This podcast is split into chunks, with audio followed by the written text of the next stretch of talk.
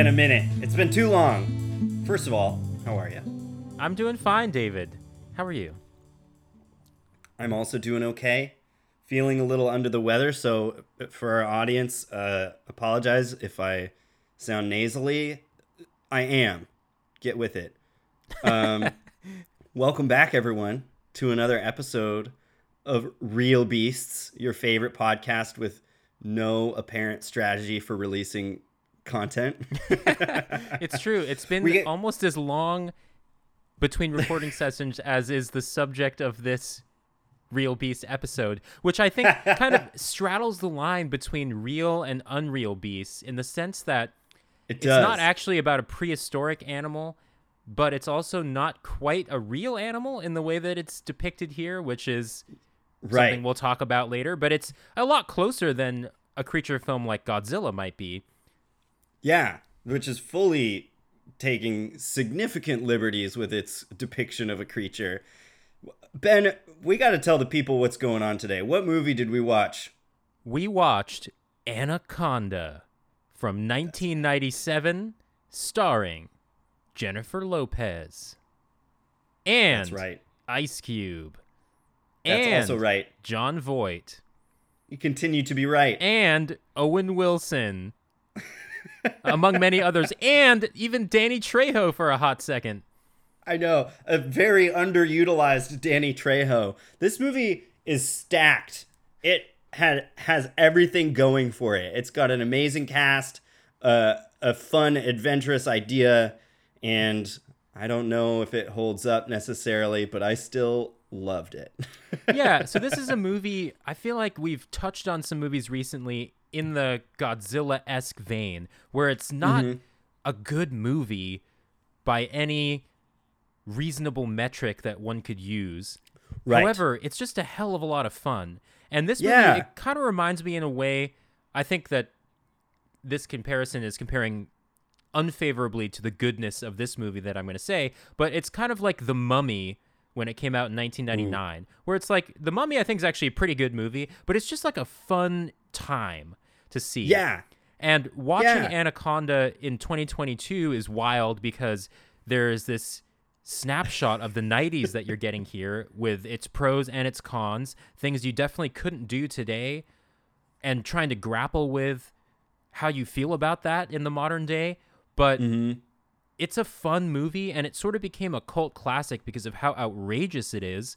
And Yeah, I kind of yeah. think that it takes some risks that maybe movies tend not to, as they're all vetted 7,000 times. And again, I, I don't have like a boomer attitude towards movies. Movies these days, they don't work as hard as you. It's more like they're not as weird because I feel like there's too much concern about losing your money by not doing something that kind of goes right down the middle of the road.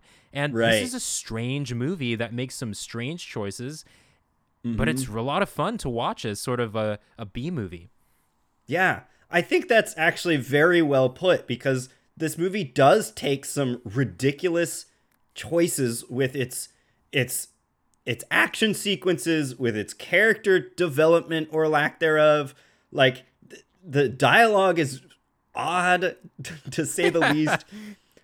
And yet, I think it still works. And obviously, it's got this cult following. If you say the movie Anaconda, most people know it some people maybe haven't seen it, but even if you haven't seen it, you know of it. The movie Anaconda. It's like got this like yeah, like you said, it's sort of got this like B movie, like weird horror movie kind of following. And it's got I mean, we should say it. On on Rotten Tomatoes, it's got a 40%, Okay. and an audience score is even worse of 24%, wow. which is pretty abysmal for a movie that still is talked about. I mean, not talked about a lot, but it's definitely, you know, out there. I think Yeah. part of the reason it's still talked about is the fact that J Lo is in it and Ice Cube, and you know, there's all these actors in it that are still doing things.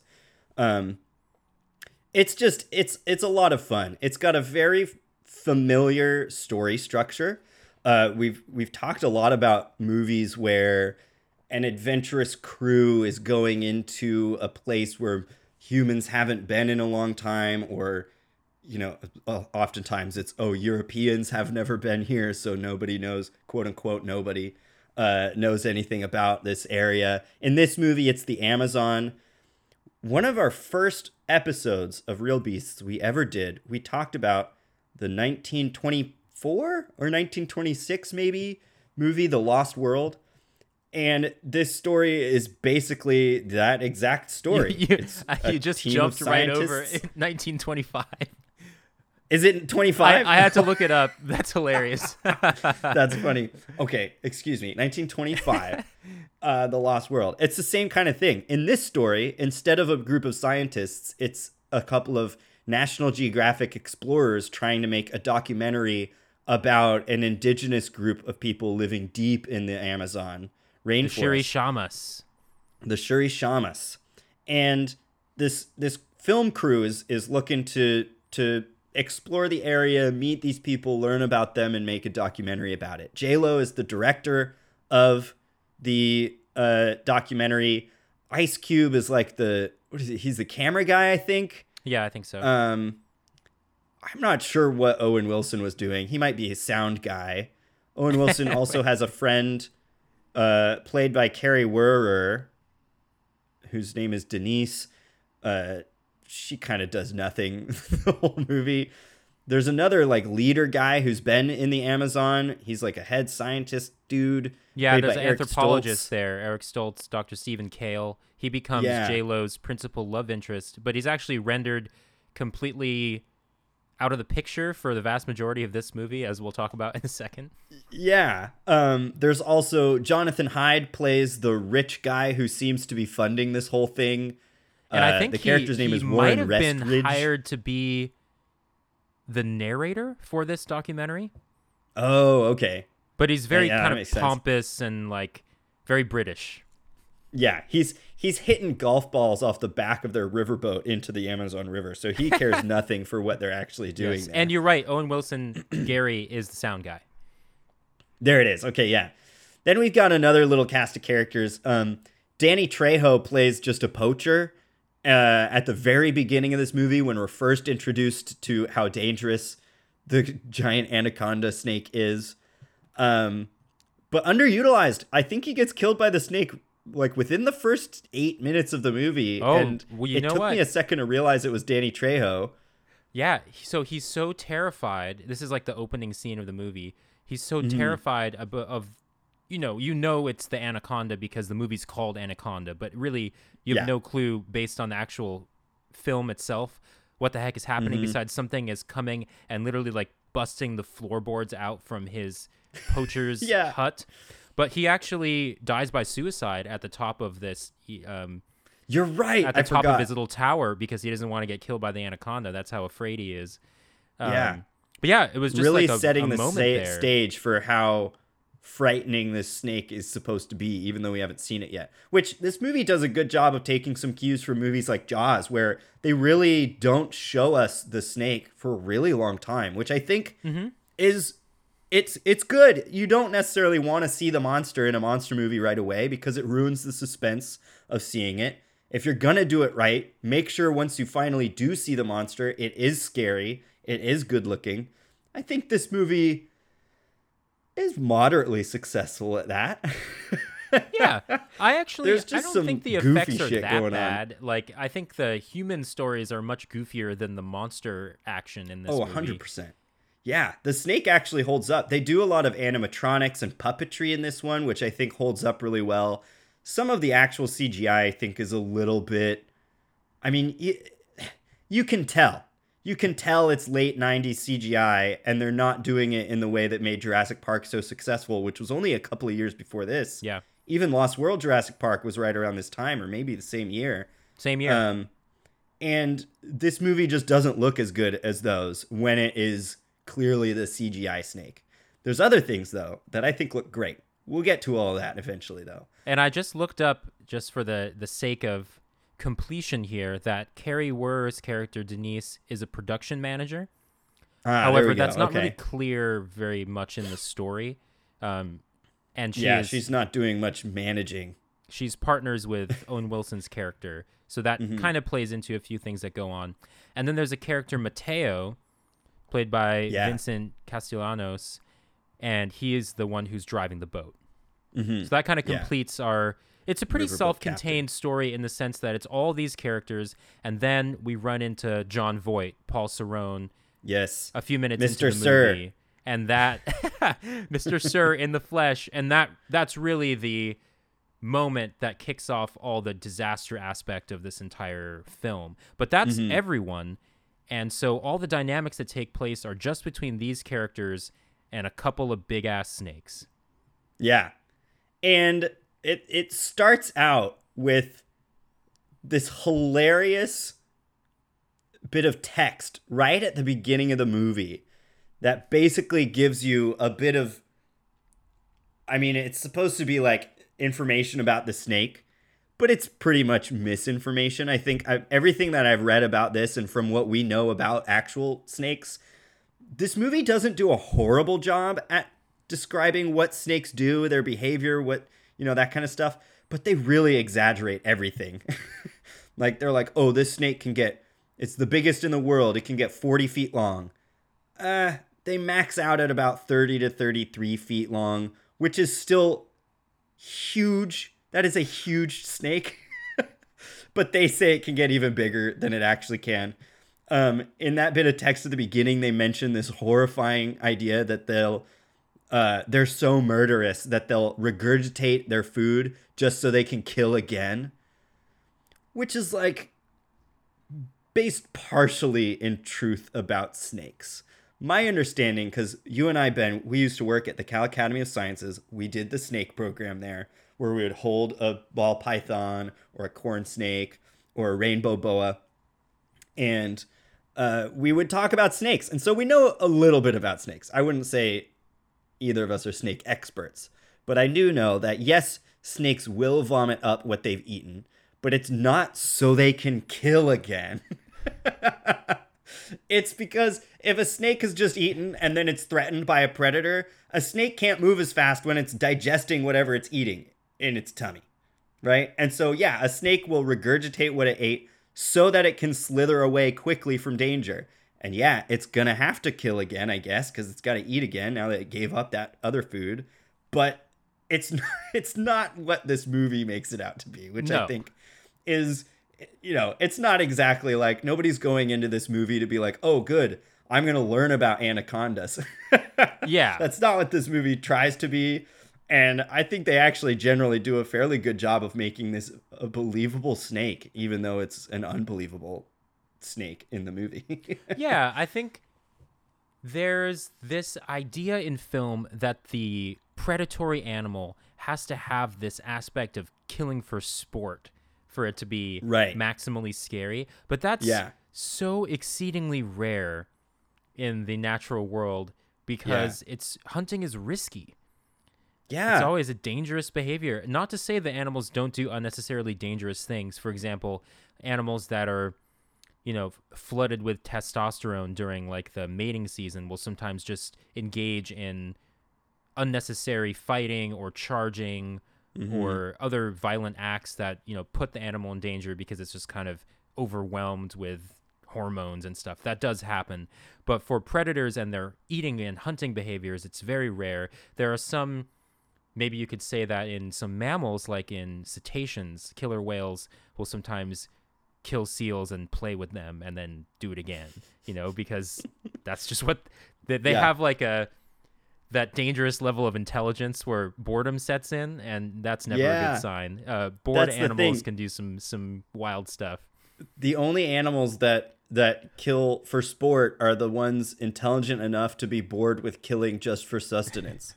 So humans top the list off right away. yeah for sure That's why some of the best horror movies out there are where the, there's nothing scarier than people. You know? I mean, if you're in a green anaconda's territory and there are no other people around, like yeah, I think I'd be more fearful of an anaconda than people. But generally, mm, people are scary.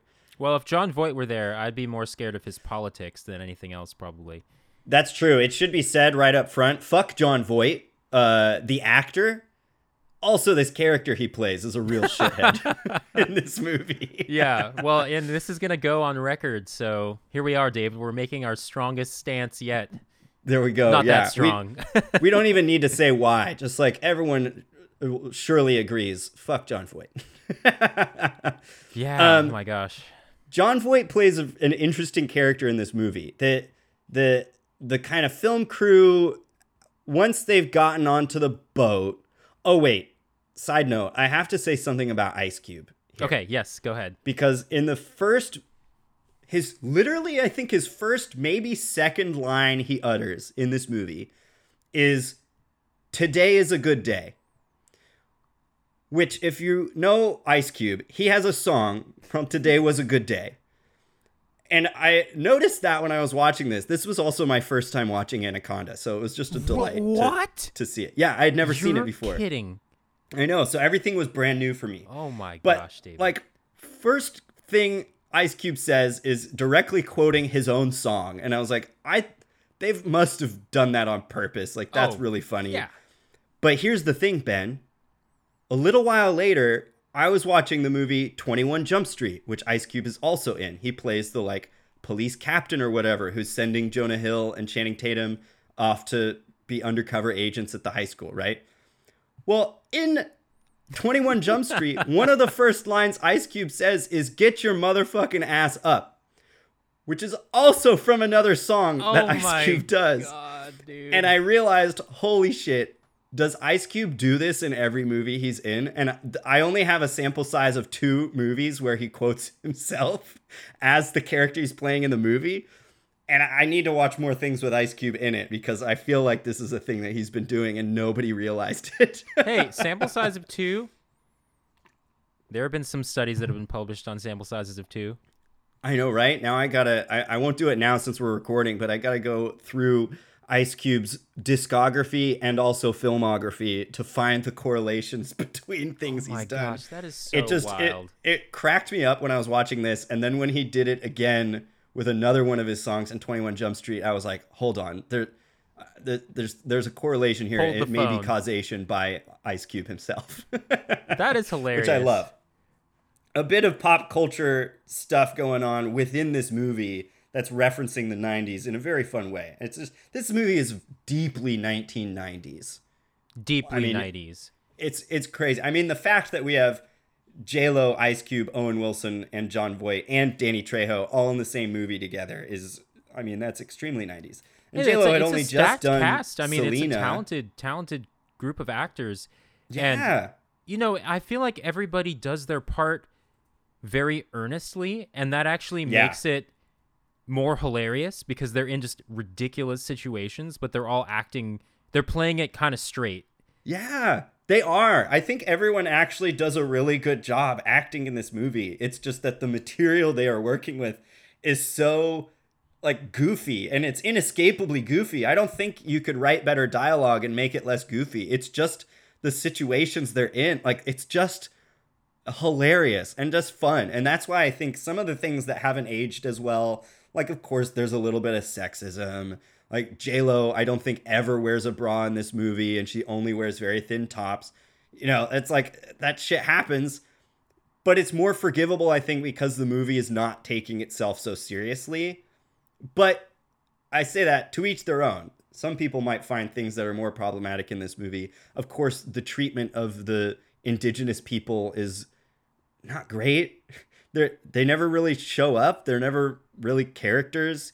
Even the like quote unquote native people who are supposed to be from Brazil, I don't think any of them are actually Brazilian people. So you know, Mm, yeah. there, there's all those kinds of things going on, but they're expected from a movie of this era, and especially just a a funny, gimmicky action adventure horror movie.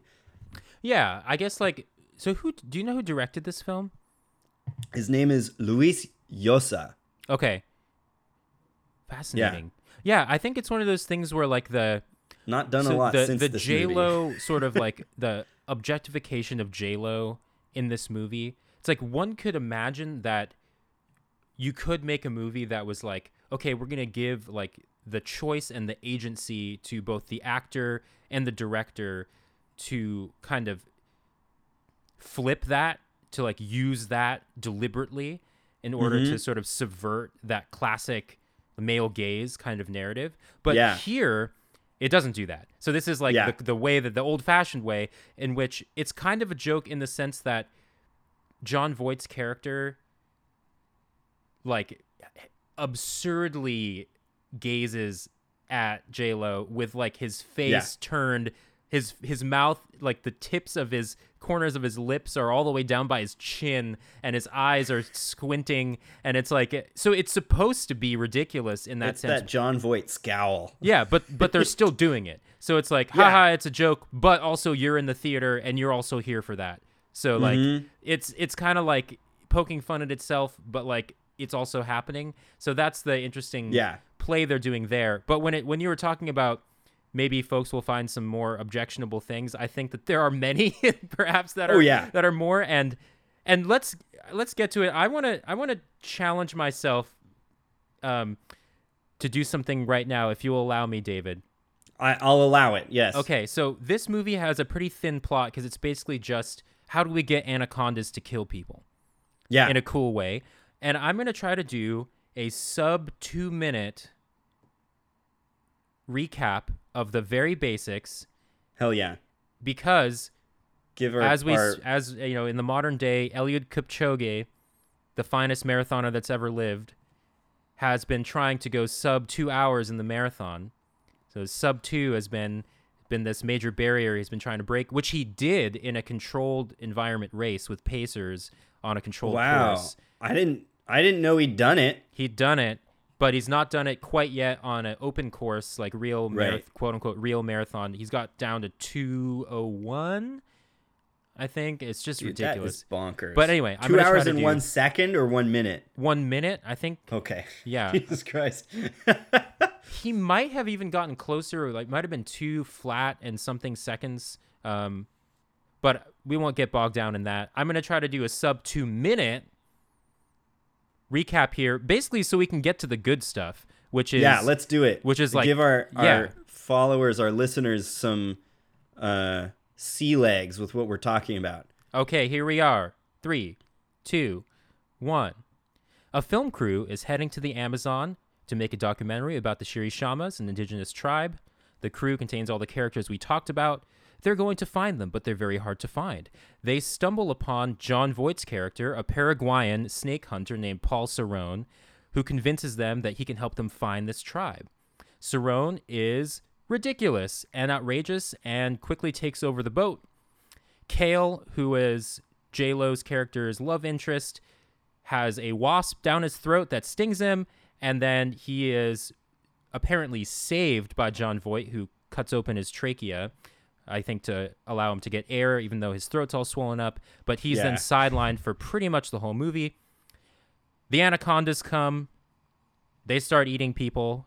They eat some of the crew, including the boat driver Mateo, also including Owen Wilson's character, the sound guy. Wow. This leads to a lot of attempted mutinies on Serone's control of the ship. And they continue forward. Serone starts killing people slash sabotaging anyone's ability to survive, um, even though he ostensibly is the one that can help them survive because he's the most skilled at hunting and thriving in this environment. And then there's a climax at the end in which Ice Cube and J Lo are stuck as bait for an extremely large anaconda, and yet the tables turn. It ends up hunting and swallowing, and then regurgitating, of course, Serone. And then they survive, and at the very end, there's a few characters, including Cale, J Lo. I'm using their actual character names and their and their actor names interchangeably, and Ice Cube, and they actually find the tribe at the end. Voila, sub two. wow, that was incredibly impressive. 157 59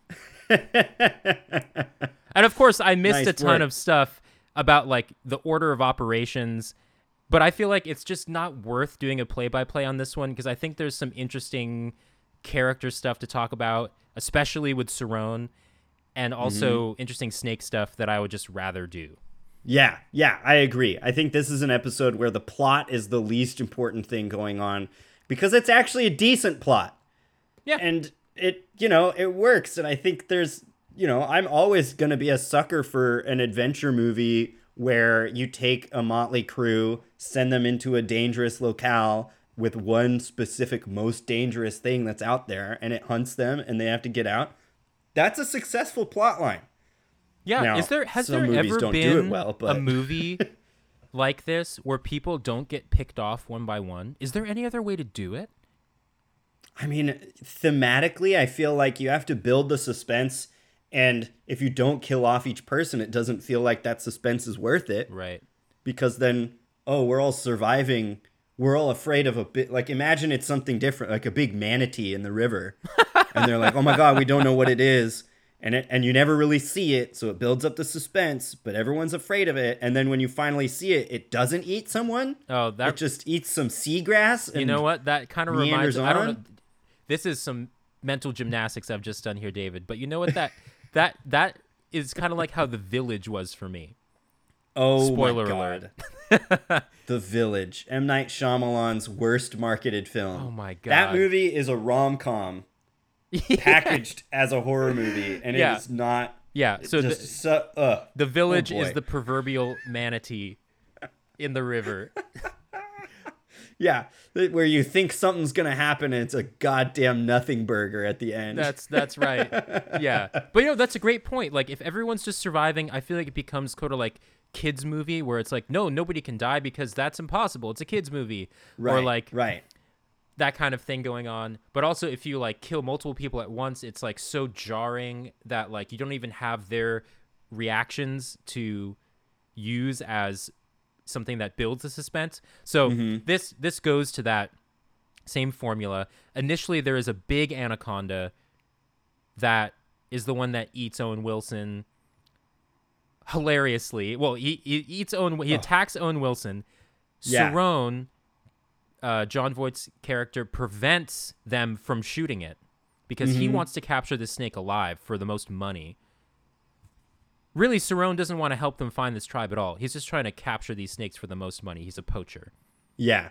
Yeah, And and, he- he's just like, "Oh, it. it's to my benefit to to help these folks out cuz they're heading down the river and they have a boat that works." Right. And he's actually in cahoots, which is one of my favorite words.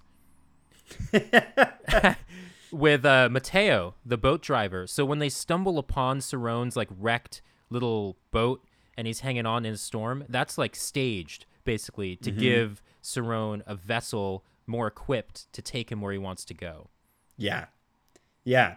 So it's sort of like there it's the necessity of bringing these characters together is you know, it makes sense.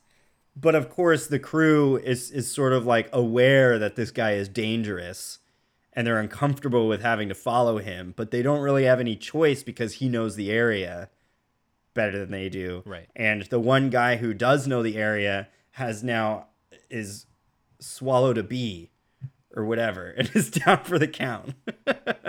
Yeah, so Cale kind of pisses off Serone, Eric Stoltz's character Cale, the anthropologist, just in terms of having the most control of this boat. So Serone mm-hmm. in, immediately tries to play the alpha male. It's his way or the highway, and Cale kind of very slightly pushes back, and that's enough to seal his fate in Serone's eyes. And Serone knows he can manipulate them by he's he actually puts the wasp in the air system of Dr. Cale That's right. I forgot that while he was he's down trying culprit. to cut out um, the boat gets stuck in some Amazonian shrubbery basically and as he's down there it goes through his air pipe and stings him on the inside of the throat and then Serone ostensibly saves him by opening up his windpipe and allowing him to breathe but in reality that was just all, a whole play that he's just done there and he Yeah. also he sideline he sidelines Cale. He also makes people trust his sort of like survivalist abilities because he's just saved this guy. Yeah. At one point, one of my favorite lines of Jon Voight's is he's he's looking at the river and he's like, The river the river will kill you in a thousand ways.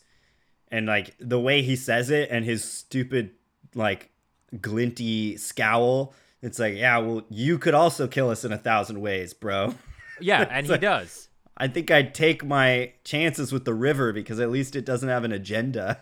That's true.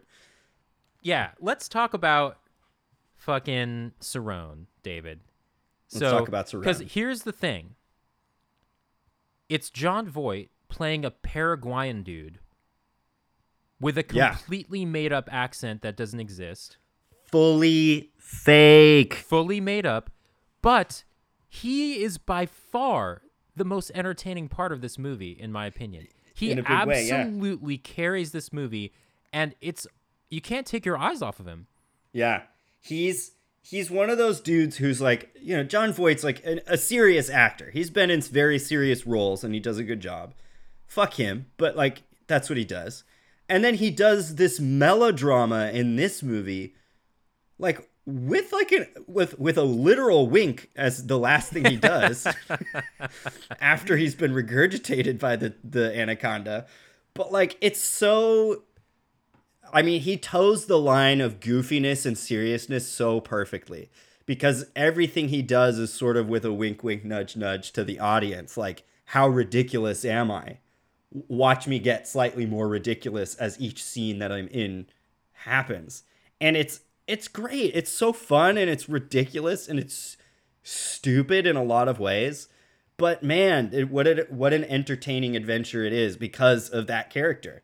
Yeah, that character is genuinely it's one of those classic cases where you know the human villain is the bigger villain than the creature villain. Mm-hmm. But it's just it's like what what do you do with this character who you know should never be playing this guy and or this character should never even really exist and yet here we are confronted with someone who's playing this as if he's hamming it up to the level of honey baked hamitude that I've rarely seen in a movie in my life. Mm-hmm. And I kind of love it. Yeah, it's nuts. It's it's nuts. It's it's one of the great things that you can get when you get an an actor who is very serious about their craft and you put them in a movie that's significantly less serious than what they're used to and and they they kick ass. I mean, there's all these amazing examples of actors who are able to do that well. I think you know, people like Tom Hanks are really good at playing dramatic roles, but then you throw them into a kind of a comedy role and they shine. You know, do something a little bit different from what they're used to and what they're known to be good at. Um, and the, the the opposite is true too. Comedians going into dramatic roles. I mean, Robin Williams is an amazing example of that. I would even argue Jonah Hill has managed to do that in an incredible way lately. Um, yeah, and it's just it's fun to watch solid actors flexing their skill. And I think Jon Voight is he's he has this character in Serone who is a really fun character to watch. But I think, you know, all the characters in this movie have something enjoyable to see. J-Lo does a really good job as her character. Ice Cube even does a really good job. I would argue that Ice Cube is sort of the actual hero of this movie because he's the only one who keeps being like, fuck this guy. Like, why are we following him? Like, let's Yeah. do the other thing. And J-Lo's like, no, no, we need him. And Ice Cube's like, all right, you're the director, like, of Right, our yeah. documentary. Like, fine. Owen Wilson and, and, uh, uh, oh gosh, what's her name? Where did, where did Kari? Wurr.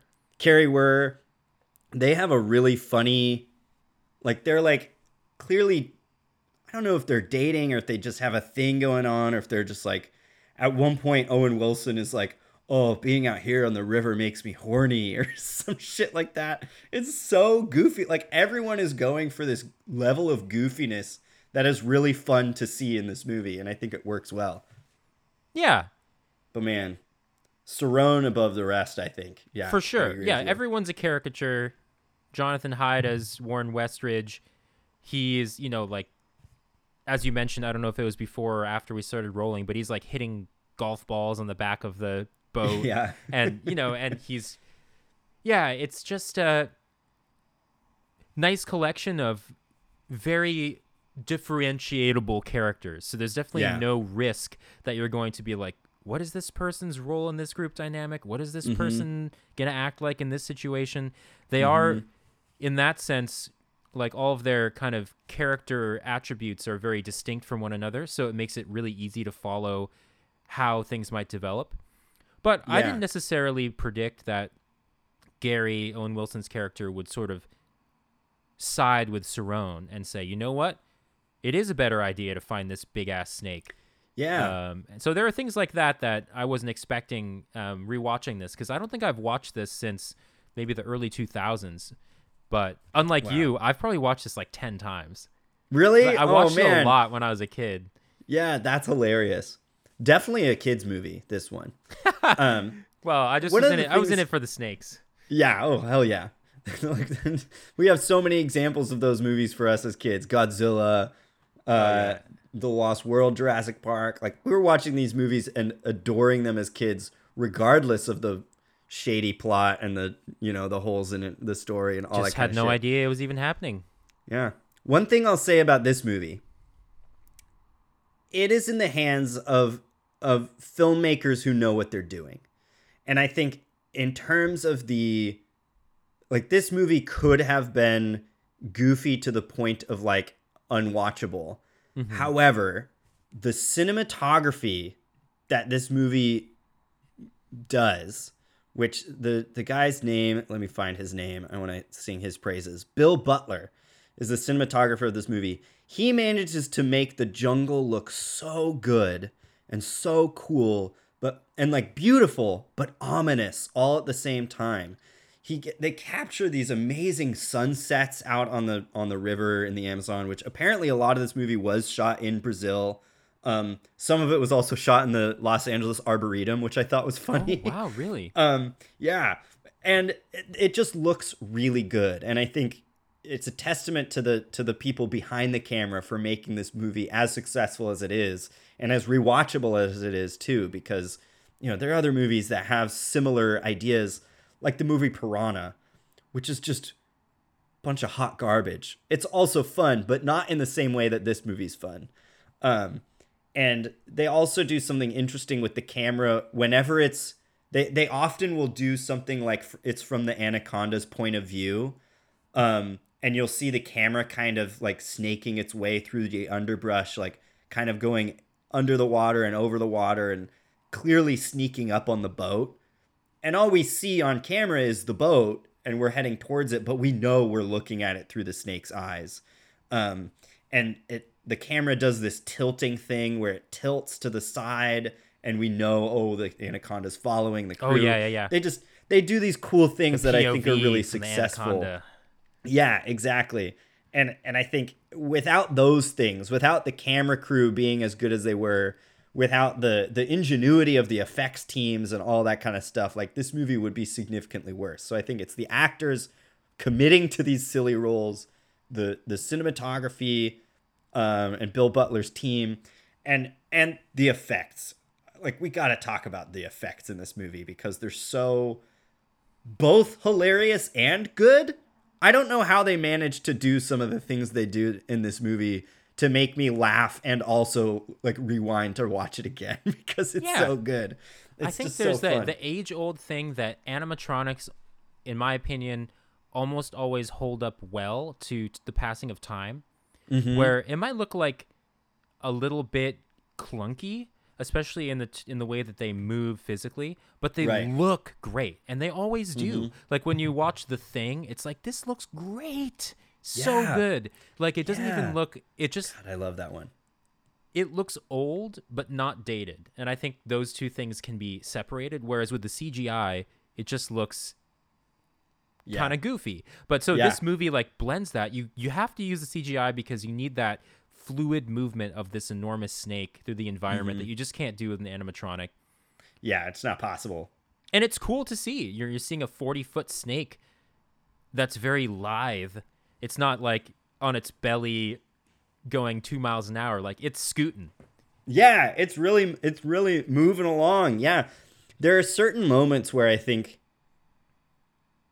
like you can tell it's a bit of both animatronics and some, you know, computer movie graphics, some VFX.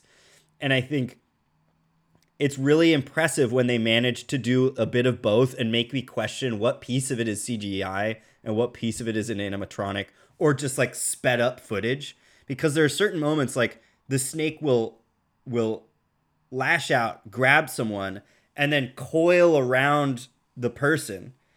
And the way that it does it, the camera's in movement, the snake is coiling around its prey, everything is moving, and it gets this feel like they've sped up the footage on something that is actually happening on camera Mm-hmm. so that it looks like it coils up really quickly.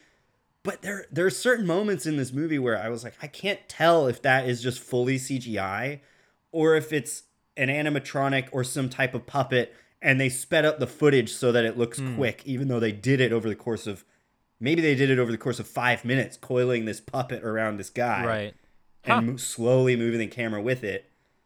And it, it's not really clear. And I just love that because the effect ends up being the snake wraps itself around this guy really fast and it looks awesome. And the and the shot only happens for like a second or a second and a half.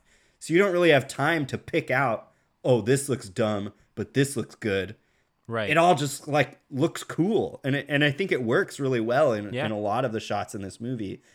They certainly use real snakes for some stuff they sure do. um, which I, I read somewhere. about the ethics of that.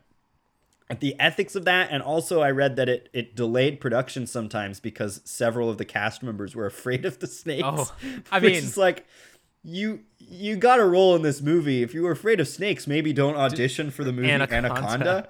I don't know. I thought it was only gonna be CGI. yeah, yeah, exactly. And I thought it was funny because I think at one point they blow up a bridge because they they reach a bridge that is an obstacle to them. Oh, but yeah. Like, well, this is the way to the Shirishama. And Mm-hmm. do you want to waste two days going the other way? Except he's saying this in his ridiculous accent.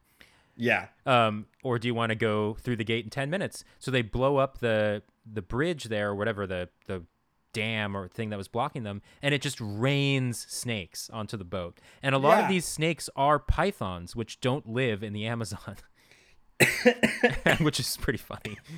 it's so funny. We should we should take a moment to just talk about snakes for a second because I think this movie warrants it. And this movie gets some stuff right, but not everything. And then other things it really exaggerates, right? We already talked about how the green anaconda, which is a real snake, uh, it does not get as long as 40 feet, but it can get to 30, 33 feet, which is huge. But there are other snakes that can get a little bit longer. The reticulated python can get up to about 35 feet. And again, it is not common for these snakes to be that big. They're usually usually you're gonna find them between 16 and 22 feet, you know. But like, yeah, they could get 30. feet Yeah, and there's a lot of sort of uh I guess everyone wants to be the person who's found the biggest the longest snake. And so Oh, yeah. there's there's disputed claims about which ones are veritable. Like Uh-huh. did they kind of stretch the snake a little bit? Did was their tape measure a little Yeah. bit a little bit loose on that one?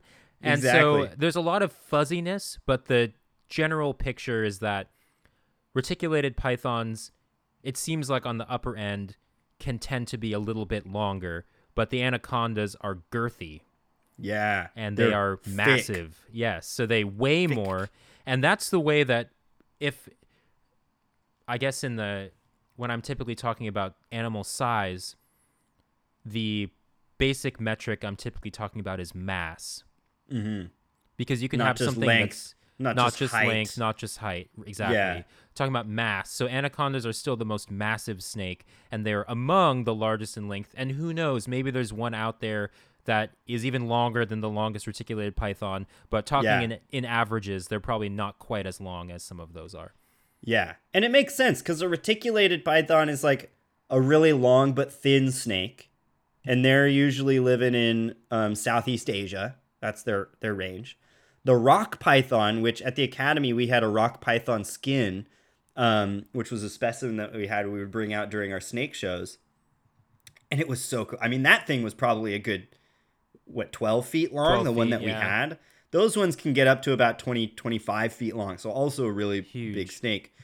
But green anacondas they can get up to 30 but here's the metric that really blew my mind. I'm getting this off of the national geographic website. They have a little blurb about anacondas. They can weigh up to 550 pounds.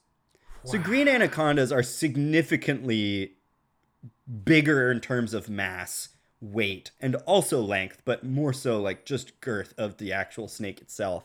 Like that is huge. 20 to 30 feet long and 550 pounds. I mean, that thing would crush a reticulated python, no problem. in the in the classic snake wars. yeah, exactly. Which we should also mention, it would literally crush because that's what they do. All three of those snakes I just mentioned are all constrictors.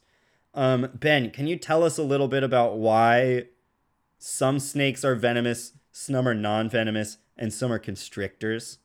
I guess it depends what you mean by why. I don't necessarily know. Well, I guess uh, not why, yeah.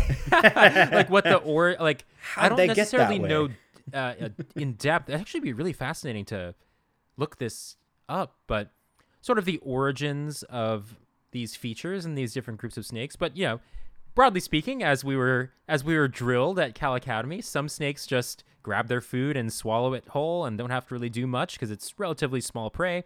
Mm-hmm. Some use venom to incapacitate their prey and then render them typically motionless so then they can Not poison? eat it.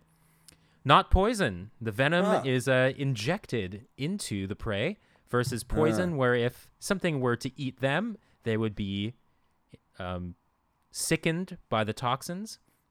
So that is venom versus poison there in a tiny nutshell.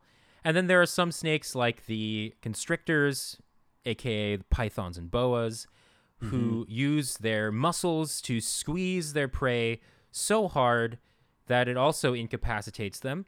And they d- achieve that via basically causing blood vessels to be unable to pass blood around the body so that the prey will pass out or will basically have like a they can have blood vessel rupture from the pressure.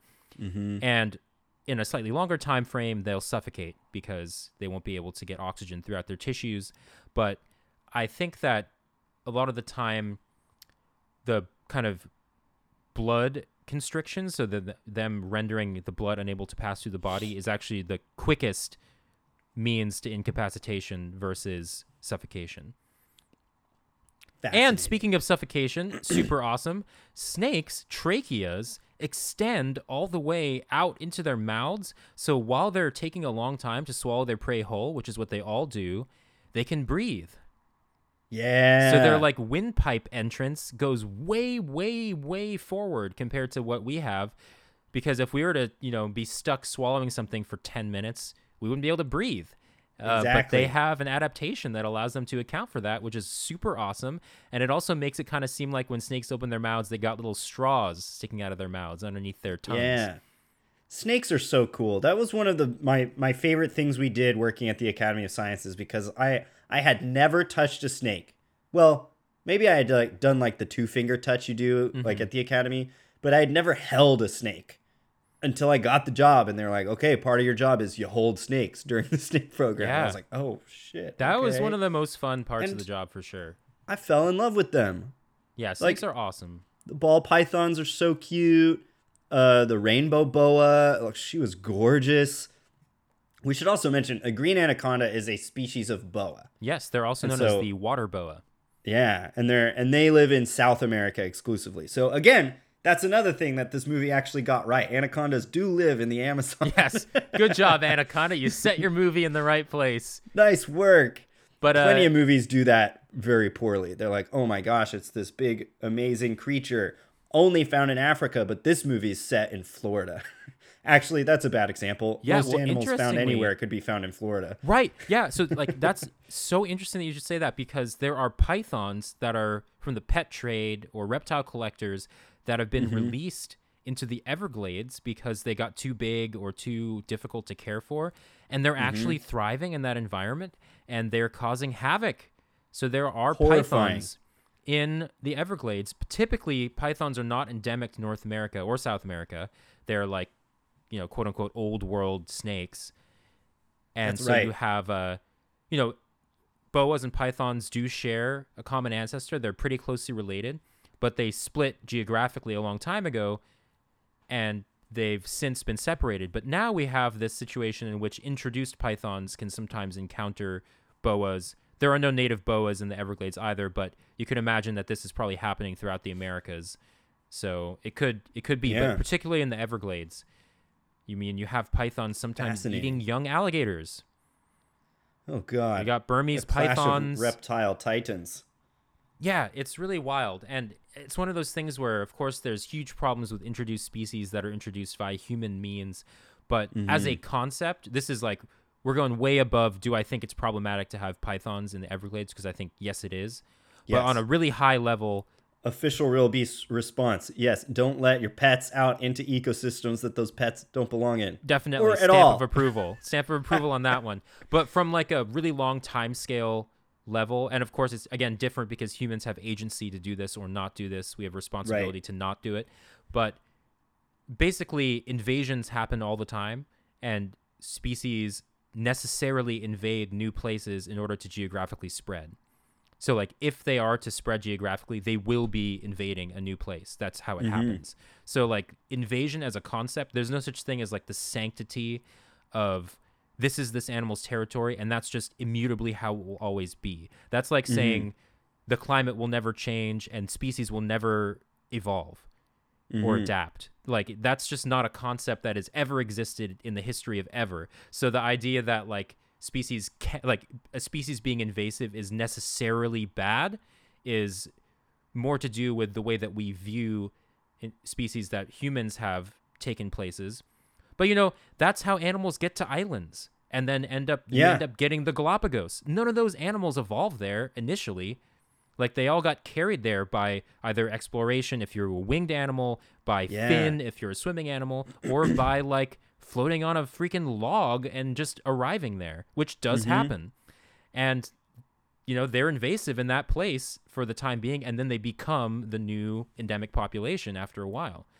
Yeah, after a long while. After a and I guess while. that's also, you know, that's how animals do evolve. Like they get to a new place or they find a new food or they realize there's a new niche they could invade and over time they become better adapted to that type of environment than the one that they had previously been in. And the cycle continues. The problem I think comes when humans do it without knowing the repercussions, especially if it's an already unstable ecosystem, adding new things, whether it's from a pet that escaped or you drop off a pet because you don't want it anymore, like that can cause serious damage to ecosystems. So I agree with you. Like, we shouldn't be like, this can never happen because it does and it always has. But humans should not help it along without knowing what the fuck we're doing. yeah, and we've done it completely accidentally a lot of the time, like ballast water. Ballast Right. water has carried marine animals from one pocket of water that would never touch another, and suddenly you've got barnacles and you've got all sorts of other creatures now exploring a new place. And that's a type of dispersal that would never happen otherwise, basically. mm-hmm. Like, and if it did, it would be on a really small scale, like, you know, some kind of gull carried a barnacle with it to across some land. You know, that could happen, but that barnacle wouldn't then go on to colonize that entire area because there'd be like one of them. Yeah. You know, not 10 million that this ballast water is constantly dropping off yeah. uh, in this new big, place. big tanker accidentally brings all this, a million of this species, uh, even if it's like a microspo- microscopic species, like, oh no, a new influx of protozoa from one part of the world in a new part of the world. Like, who knows what the repercussions of that will be? Yeah, and you can't always know, and sometimes you have to kind of react to it. And there's even been many questions about should we do should we do this deliberately to fix problems that we are now facing, mm-hmm. and that's another slippery slope because we can't always predict what will happen. But as a concept, I'm actually kind of open minded to just exploring the possibilities in the sense that I don't have like a, a strict view of like this is how this should be versus how it shouldn't be. I think like ecosystem function should come before species. That's my hot take. That Hot. that's a hot Spicy. take. Like in ecosystem function should be prioritized over the success or survival of particular species that we decide that we like Mm-hmm. because then we have preserved what that ecosystem kind of role is in the broader scheme of things versus sort of like well, okay, we need this bird to survive, so we're going to cut down all these trees. We're going to open up this. We're going to kill this invasive frog. We're going to do this, this, and this just so this one bird can survive. And now we've slashed and burned everything else. And Right. that's a big contentious point in conservation biology. What do you do about situations like that? Anyway, Yeah. anacondas. Yeah. Well, last thing I'll say is that all too often the cutest animals that are endangered get all the attention, and then other animals that are equally or even more important for ecosystem function and health, but they ain't as cute, uh, might not get any of the attention that they actually need. And so, yeah, I think I think you're right. Gotta Survival of the cutest. everything. Yeah. Otters, you know, where I live near Santa Cruz, otters are a great success story. Condors, significantly less cute, still need a lot of help. And they're also a great success story, but people focus on otters a lot more than they do condors. I don't know if it's their leathery bald heads that turn people off to condors, but I think they're gorgeous and amazing. That reminds me too, of but, uh, you John know. Hammond in Jurassic Park. Condors. Condors are on the verge of extinction. If I were to breed a flock of condors on this island, you wouldn't have anything to say about it. We might because maybe condors weren't from there initially. Right? John yeah, yeah. Maybe, uh, maybe future future Doctor Faulkner will be at the table there debating him. Yeah. Um, Doc Fock. Doc Falk coming to a theater near you in about five years. Hopefully fewer than five. Yeah. Well, this has been a fun ecology tangent. Um, let's get back to the main topic at hand, which is anacondas. Um, let me see. What was the other thing I wanted to say? There was a oh, there was a moment where uh, one of the I think moments where this movie does something that is equally cool and goofy as shit. And part of it is just because of how it looked in 1997 when was, this was made. Is at the end of the movie, the Green Anaconda ha- wins, I guess. it gets the people away from its territory. They all uh, are like, okay, Serone has been eaten and regurgitated and then eaten and again, regurgitated probably. and then yeah and at one point we see the snake under the water and it swims right in front of camera and you can see the outline of a human face inside of the snake's belly Oh, that's when it ate Owen Wilson. is that when it ate Owen Yeah, Wilson? yeah. Okay, I'm getting my moments mixed up, but it was one of those moments where I was like, that is actually really fucking cool because it looked really horrifying, but at the same time, it was so absurd and silly I could not stop laughing at it. Because it. looked like there was a Play-Doh Owen Wilson inside of this snake. Yeah. Like there was something really doughy about it. Like I, I feel like I could have pressed Yeah. on that snake's belly and would go hoo hoo. It's sort of yeah, exactly. It's sort of it also had this look of like the T1000 from Terminator 2 when he's like made of goopy metal and he Yeah. doesn't really look like anything but you can still kind of see feature like it was sort of like that but in in the snake's belly it was just bizarre and I think emblematic of how this movie is both cool and I don't want to say stupid. I would I don't think this movie is a stupid movie. I think it's a goofy movie.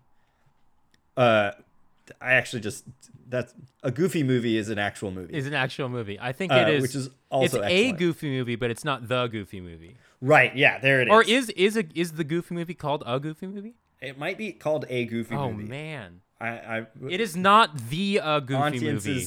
tell us what's true. Is it a goofy movie or the goofy movie? The world The, might never the know. first one. There's also a sequel of a goofy movie. Yeah, the first Goofy movie made me get really sad. Actually, I was very So- sad for it's so Goofy when his kid It's was so leaving, powerful. and he was looking at the little picture that he had, and it it started to Yeah. animate, and it said, "Let's play ball, Dad," and he was like reminiscing about like when he was able to play with his kid before his kid got too cool and was like What an leaving. insane- And I was a kid at the time in the let's play ball dad phase of life, and I instantly got sad for my future self not being like that. It's an incredible father son story, and Powerline is still an incredible pop act, pop music act. people are still talking about it. I was actually just talking with my wife Antoinette about how do you think Disney, the studio, when they were making Goofy movie, were they just trying to do a cash grab with an old Disney character? I can't imagine that they thought that we would still be talking about and dressing as Powerline for Halloween in 2022. Like 20 I don't even know when that movie came out. I think that was also a 90s movie, but man, the power that a Goofy movie has over our generation is astounding and it's deserved because it's so good. But anyway, Anaconda is a goofy type of movie. That's what I'm trying well, to say. well done, man. Our tangents are really on a different level today. And yeah, it's great. apologies to anyone who came here hoping for us to just talk about um, the plot of the movie. Yeah. Oh, one thing, um, a couple more things that I just want to touch on before we end today. I believe that in the Anaconda's lair, when it's just Ice Cube and J Lo being used as bait, Serone douses them in monkey blood to make them even better bait. But I think later we see a bunch of baby anacondas. Oh, And I do believe that they are just a nest of baby anacondas, and I don't think they're eggshells, which is good because anacondas give live birth. that's a good point. You're right. I didn't even catch that when we saw the nest. It is a bunch of little anacondas, I'm pretty sure. And you're right.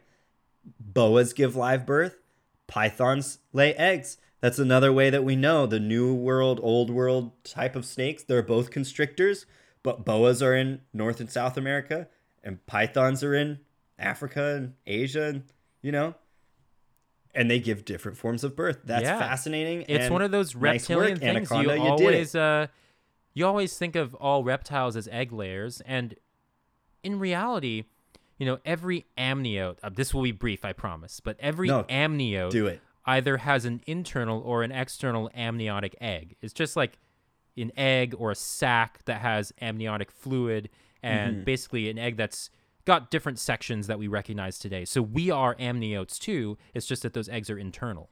Mm-hmm. So that's something that all these things have in common, and it's sort of how the egg is expressed. Is it internal? Is it external? Does it have a hard shell? Does it have a leathery shell? All those things are dependent on the group. But we typically think of reptiles as having, you know, they all lay eggs, they're all leathery, and they're all external. But and that's not actually the case. There are Mm-hmm. things like anacondas that give this swarm of live young, but they're still sort of contained in these little membranous sacs internally. So it's like Right. a it's a little bit different than they don't have like umbilical cords for all the little Right. baby snakes, um, the way that humans still, do. It still feels sort of like a reptilian version of live birth. It's Right. not like Yeah. how we mammals do it, or It's even kinda like the sharks that do that too. Oh yeah, there are sharks, do. Yeah, do- yeah, yeah. Some sharks do that. Not all sharks, but some sharks will do a similar thing. Anyway, neat stuff. That was good. I'm glad you mentioned that because that's another that's another plus for for anaconda. Yeah, anaconda. science. I actually think that the anaconda creature design for like its head is really good. It looks a lot like an anaconda. It does. And it and and like from the puppetry standpoint, it articulates really well. It looks great when they do those close-ups of just the snake's head. Like I think it's it's, it's amazing that they managed to make something look accurate and usable in the movie doing the things they needed it to do. Like it's a testament to the to the creature creators and the you know the the prop folks on this movie like th- they did a great job. There's a lot about this movie that still holds up and is really great. Absolutely. Other things that don't. yeah.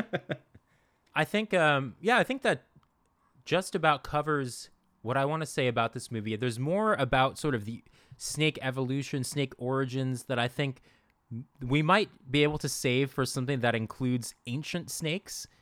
Uh, that might Yeah. be something fun for that. But one thing that uh, I think you mentioned to me before we opened today was an Ebert quote about this film, and maybe that'll be something to to end on for this episode.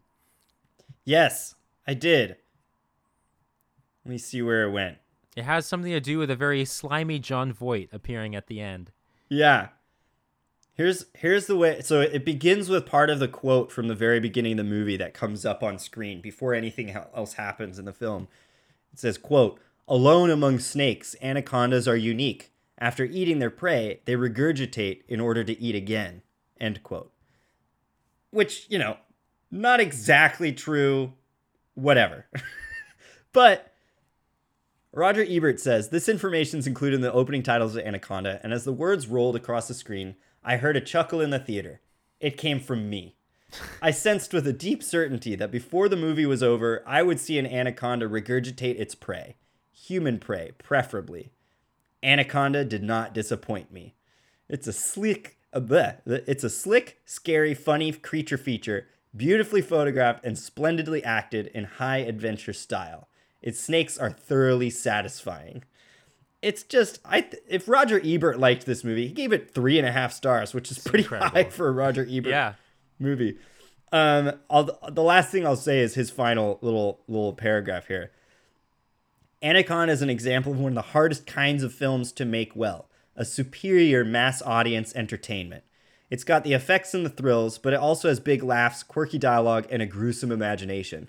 You've got to like a film where a lustful couple sneaks out into the dangerous jungle at night and suddenly the guy whispers, Wait, did you hear that? Silence. Which is how Roger Ebert ends his fucking criti- critique ah, of So Anaconda. wild. That was that was Owen Wilson's character out in the jungle trying to hook up. and they're just it's so goofy. There's so much about this movie that I love. There's a lot about it that I think could be done a hell of a lot better or didn't even need to occur. But out of 5, let's say out of 5 snake skins, how would you hmm. rate this one, Ben? I would rate this as a. it's again I feel torn here because as a movie it's like a really weird strange creature movie that mm-hmm. has a fake Paraguayan Jon Voight Yeah. but like okay I give this a three and a half snake skins out of five Yeah. That's very fair. I, I actually loved watching it. But again, it's not mm-hmm. that good of a movie or it's not that good of a film, Yeah. you know, with with quotes around it. It's not great cinema and it's it's got a lot of, you know, things that you couldn't do today, but like mm-hmm. man, when I was getting just super frustrated with my computer software, I I joked to my housemate and I just yelled Jon Voight and I wrapped my legs around my computer and started thrashing around like he does where he strangles somebody after jumping 10 feet in the air and wraps his legs around the neck of a character while he starts to recite Latin because he was a failed priest. There's so much going on in this in this one character. Yeah. So like I think like this this would have been a you know two and a half star movie that's elevated significantly by the sheer memorability of Jon Voight's performance. Yeah. Yeah, you know what? I, t- I totally agree. I actually I think I would give this movie a shocking 4 snake skins out Wow, of 5 nice. because of if if for nothing else this movie has gumption. It has an idea, it it sticks to the idea. It doesn't always do it that successfully, but man, is it a fun time watching it try. And it is just it is just delightful. And I'm glad they don't make adventure action movies exactly like this anymore because there's way more uh like there's way more stuff you can have women characters do than this movie allowed them to do. This movie just let J-Lo look really hot and kind of nothing else. It's J-Lo. She can do a hell of a lot. She was just finished the movie Selena right before this movie came out. Like she is an incredible actor and they really underutilized her. They really underutilized, I think, Danny Trejo. Yeah. And so there's just things about this movie that are like, ah, it's, it's disappointing, but at the same time, there's a lot to love. It's it's the action, it's the snakes, it's the cinematography, the whole vibe of this movie feels really like you're on an ominous river jungle voyage. Like it does a lot of things really well to make this a cut above your normal B movie horror creature features.